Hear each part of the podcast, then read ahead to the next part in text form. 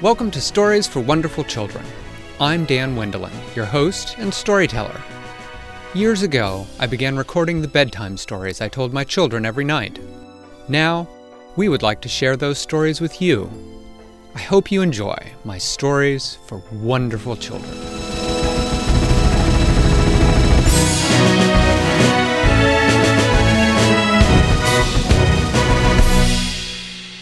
Elise continued to wonder for many years why it was that they had a family tradition of not selling watches to goblins. She and her father continued to faithfully keep that tradition of not selling watches to goblins, although they did continue to repair watches for goblins. And from time to time, a goblin would come in with a watch that was broken for one thing or another, and they would repair it for him or her. The goblins always paid well in large gold coins, and so it was good business to have, as it helped them helped them have the money to do things like expand their house and to get someone to help Elise's mommy do things around the house so that she could have time to help with the watchmaking and to help with other things that she enjoyed. But Elise always wondered. She always wondered why it was. You know what? I remember the last story about Elise. They're like, France was boring. We came home early. I'm glad you like that. Um, she wondered for many years until about three years after our last story. Elise turned 18 and her daddy made an announcement.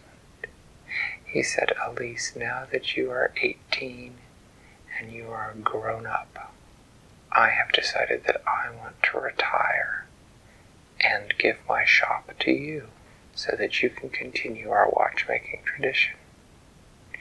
And so on her birthday, her daddy, after they had had cake and ice cream, and they had all sung songs, sung happy birthday and their other favorite songs, daddy took her to the shop and he gave her three keys. He said, Here they are. And Elise took them and she looked at them for a minute, and there was a big gold key. And she recognized that as being the front door to the shop. And there was a smaller silver key, and she recognized that as being the key to the back door to the shop.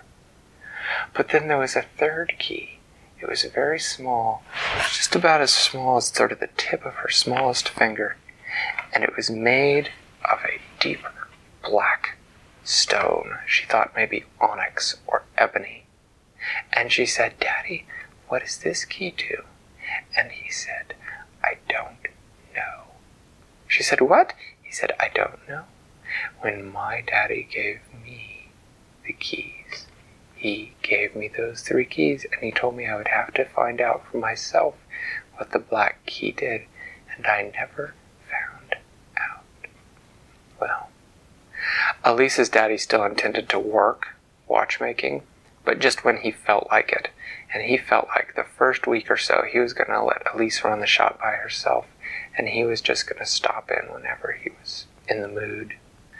Well, about three days after she took over working working the shop, Elise was one day sitting at the counter when a bell on the door rang, ding, ding, ding, and she looked up and there was a little girl walking in.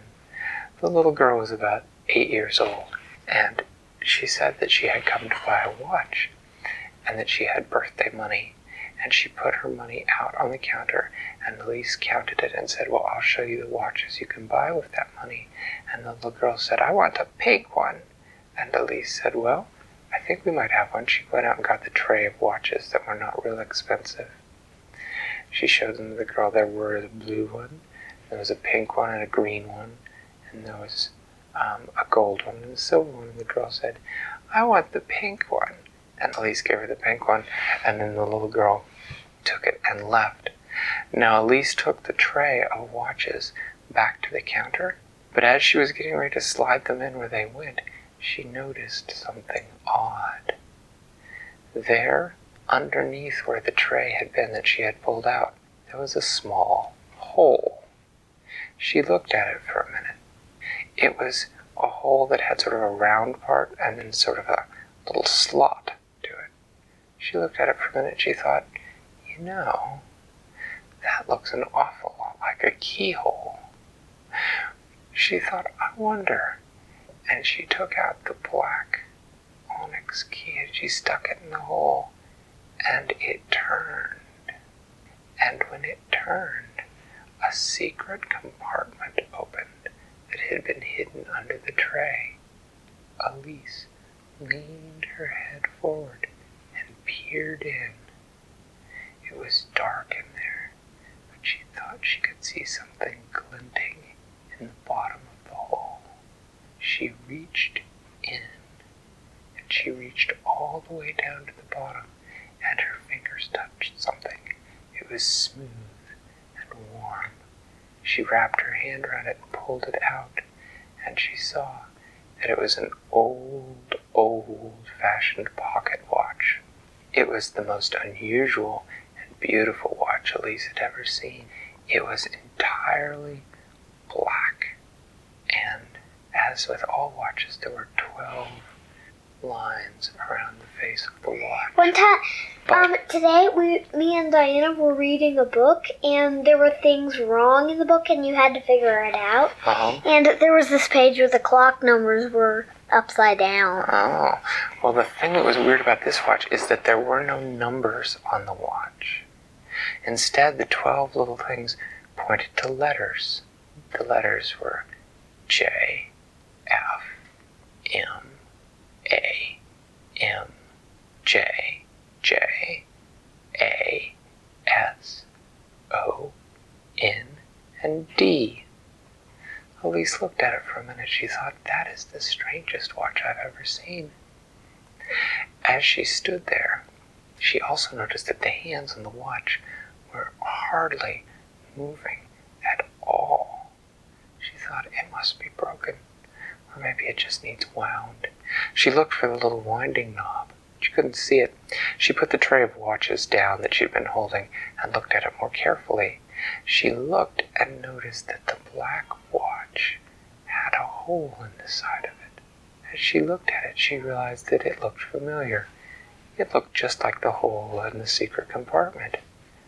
She got out the black key and stuck it in the side of the watch. It fit perfectly. She twisted it just a tiny bit, and when she did, she heard the bell on the door ring. She looked up. A little girl was coming in. It was the same little girl. The little girl walked up and put her money on the table. She said, I got money for my birthday, and I want a pink watch. Elise said, But didn't I just sell you a pink watch? The little girl said, I've never been in here before. Elise looked down at the tray of watches. The pink watch was indeed back on the tray. She sold it to the girl again. She thought, What in the world? She looked down at the black watch. She twisted it to wind it up again. She twisted it a good long twist so that the hand on the watch went backwards.